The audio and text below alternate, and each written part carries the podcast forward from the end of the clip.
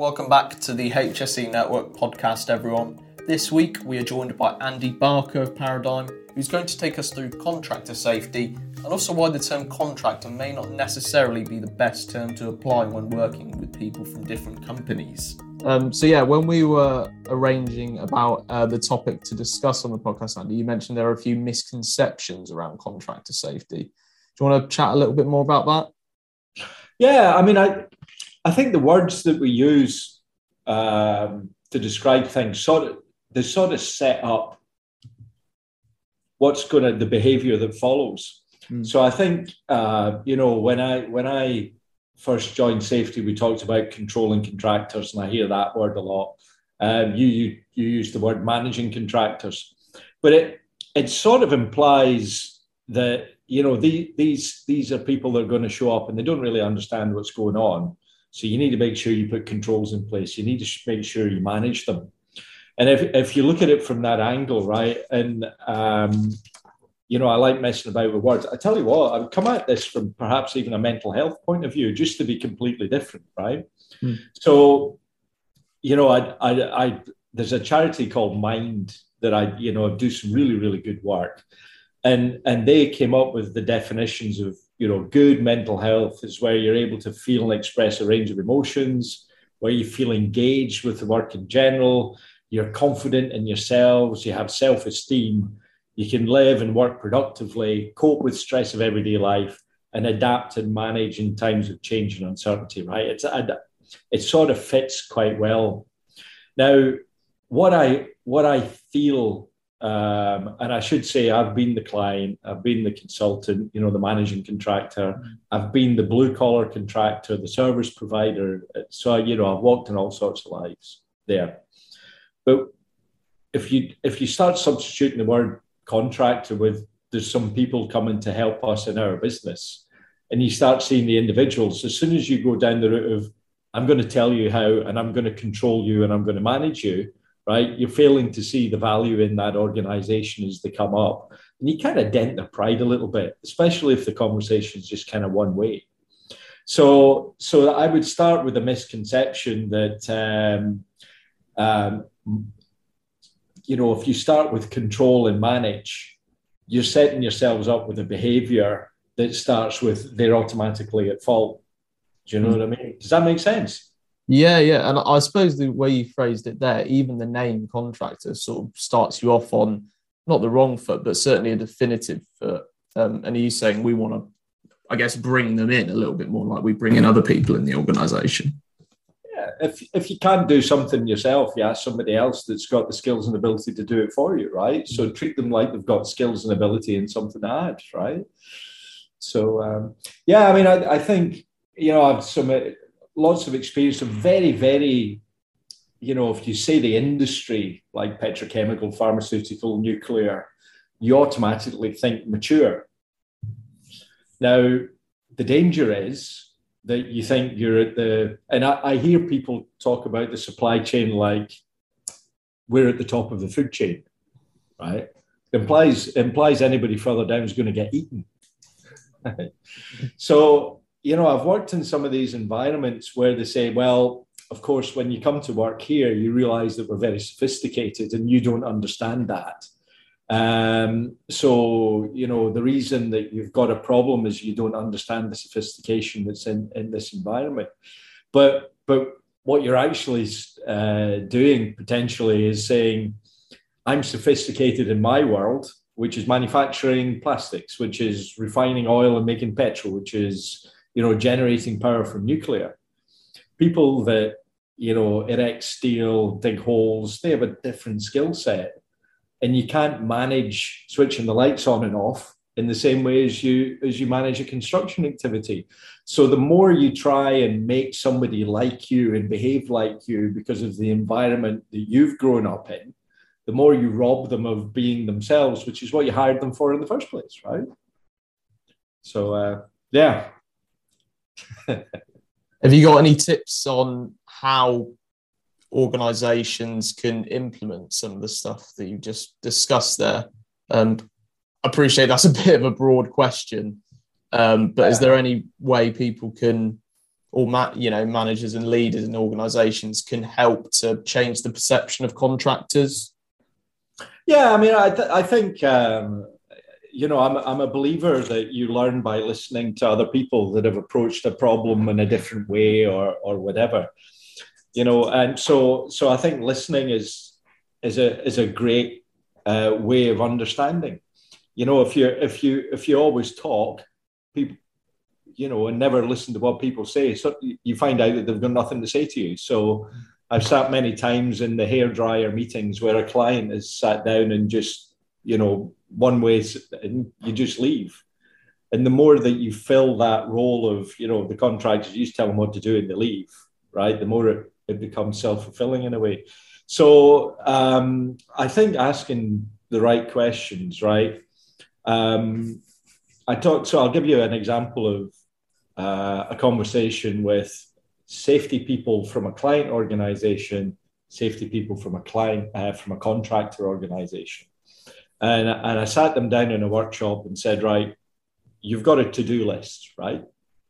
So let's go through your to do list, which was I'm going to audit and I'm going to inspect and I'm going to teach and I'm going to train and I'm going to, and I'm going to, I'm going to from the client organization hmm. to help you understand how it gets done here. So we went down the to do list and we asked the contractor, right, out of this to do list, what actually helps you perform more and better? And the to-do list became shorter and shorter and shorter and shorter, right? Um, so in actual fact, what we had was a to-don't list, right? But but that process was like, oh, I just thought that doing all of these things were were the right things to do, right? Because they came in with a management and control perspective, if you like.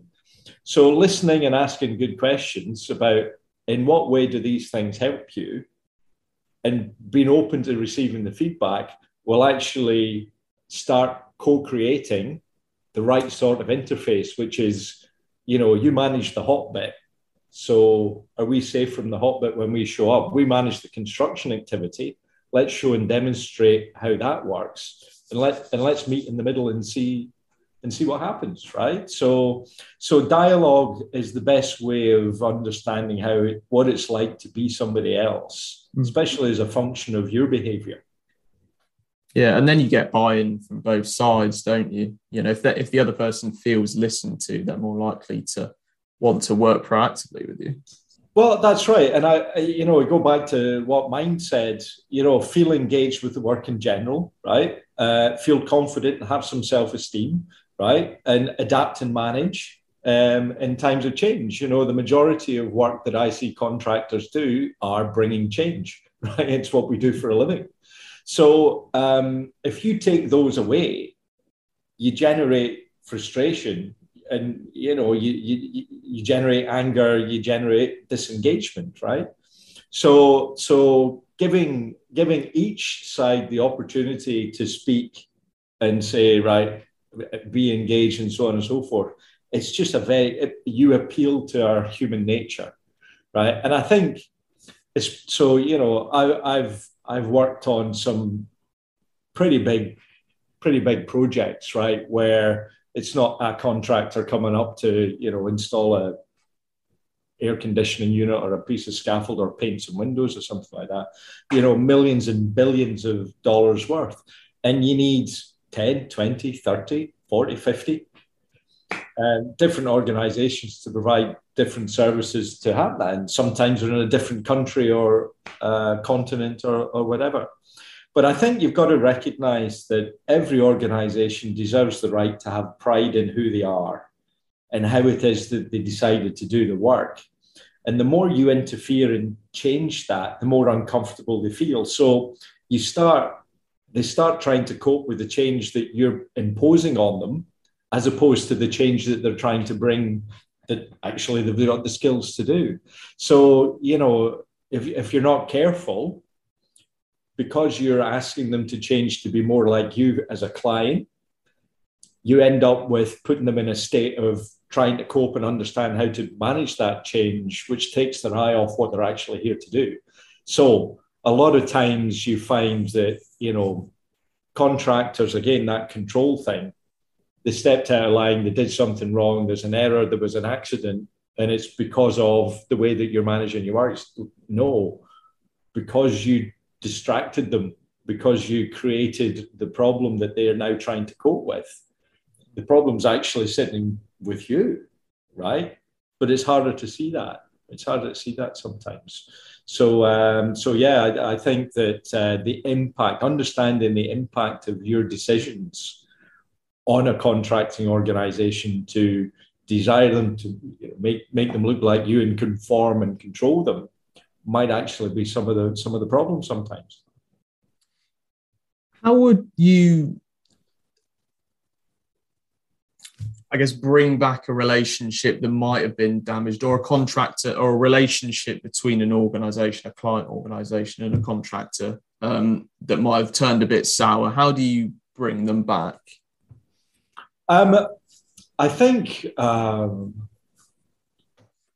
common ground is the basis on which all relationships are based, right?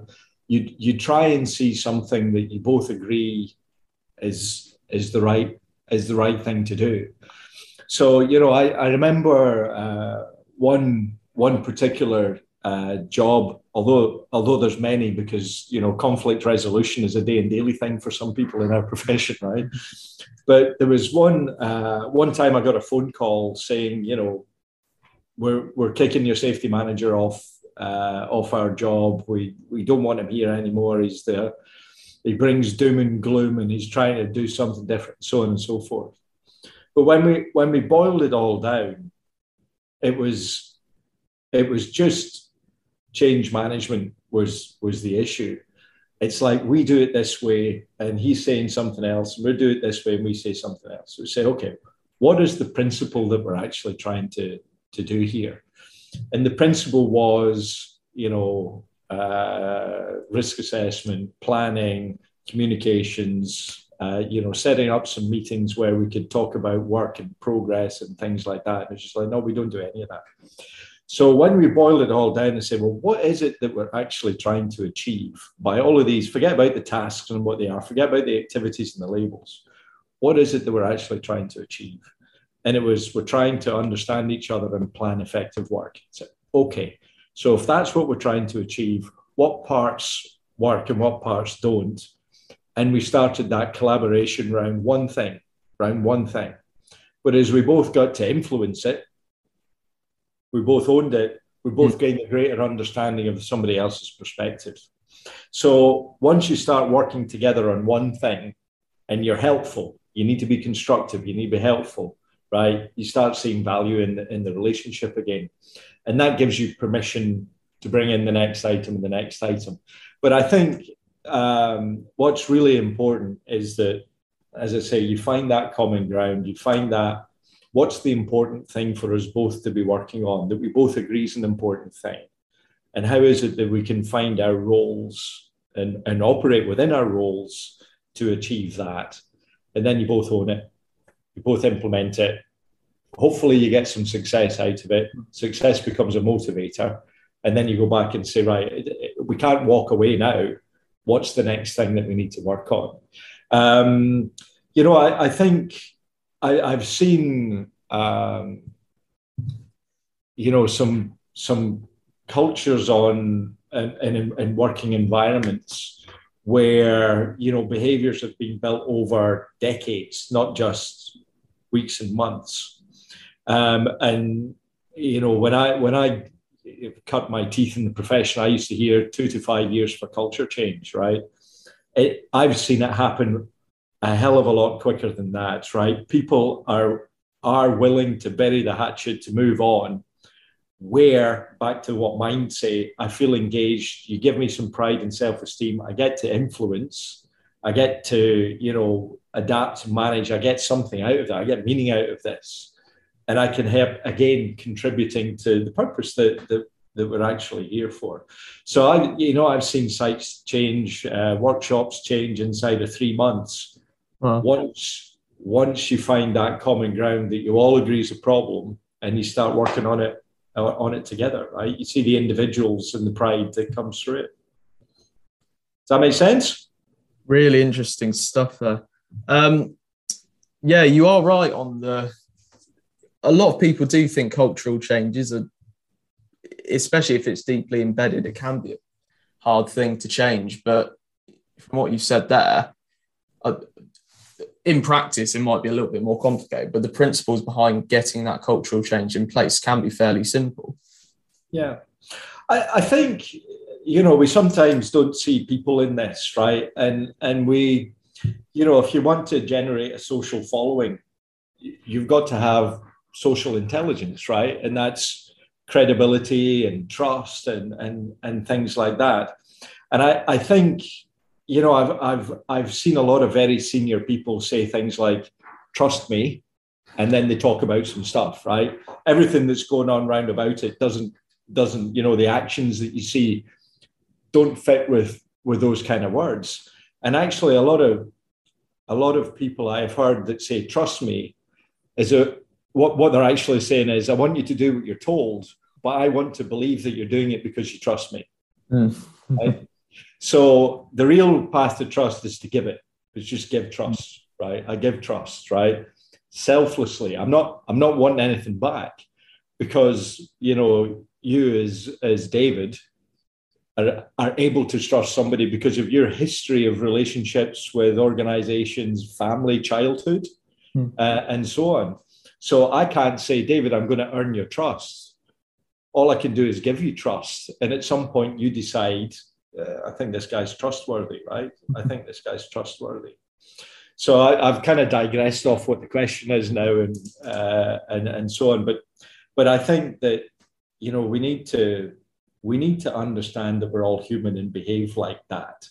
And people see you when when you act fairly.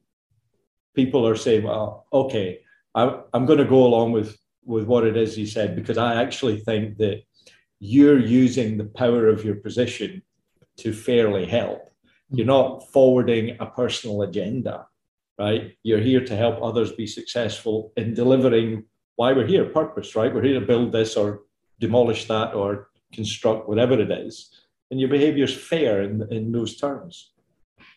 Brilliant. Um, I think what you're very good at, Andy, is taking these what can sometimes be intimidating and complex, complex subjects and really condensing them down and boiling them down to the key takeaways. Um, in terms of the key takeaways on what we've discussed today, what would you say to a client organization that's looking to improve their relationship with contractors or people who have expertise that they want to bring into their organization? How can they bridge the gap? Yeah, I think um, it's always, you know, if you if you make a decision that's based on one perspective, it's by definition ill-informed. So, um, you know, I, get I I, I give you an, an example. Um, uh, so there's some some work going on in the Middle East, um, and fatal accidents were happening year on year on year, and they were kind of they were kind of the same accident, and the contractor was being blamed for it. Um, but when you actually looked at it, a client had written a contract to say the end use of this that you're going to build is for me, and I want to be able to maintain it in a, in a particular way. And there was no consideration given to how the heck are you going to build it, right? So the, we're very familiar with maintainability, constructability, and so on and so forth. But it's still surprising how many clients will will not be influenced in the way they build contracts and and so on by knowledge from the construction industry, if you like. So, so in order to to change those behaviors, what we did is sat down with the client and said, how is it that we can bring members of the supply chain in so that they can give you the benefit, not not in a you know I'm going to give you my CV so you write the job description for me, mm. but in a way that we can influence knowledge so that when you put your proposal together, it's actually set up so that the construction people are able to move their materials, get their people, uh, put it together in a particular way, and, and so on and so forth, because of the knowledge and skills that they bring. So I think you know when when you look at um, the CDM regulations, it, it's it's pretty obvious when you've been around the block a few times that what it's actually saying is, by the way, the client doesn't know anything, but it's in a very powerful position. So when you show up, can you please talk to them and say, do you, do you actually understand the implications of your decisions? And when you speak, the power that you have, because you're tugging the purse strings, right? But you might not know about construction because you're a manufacturer.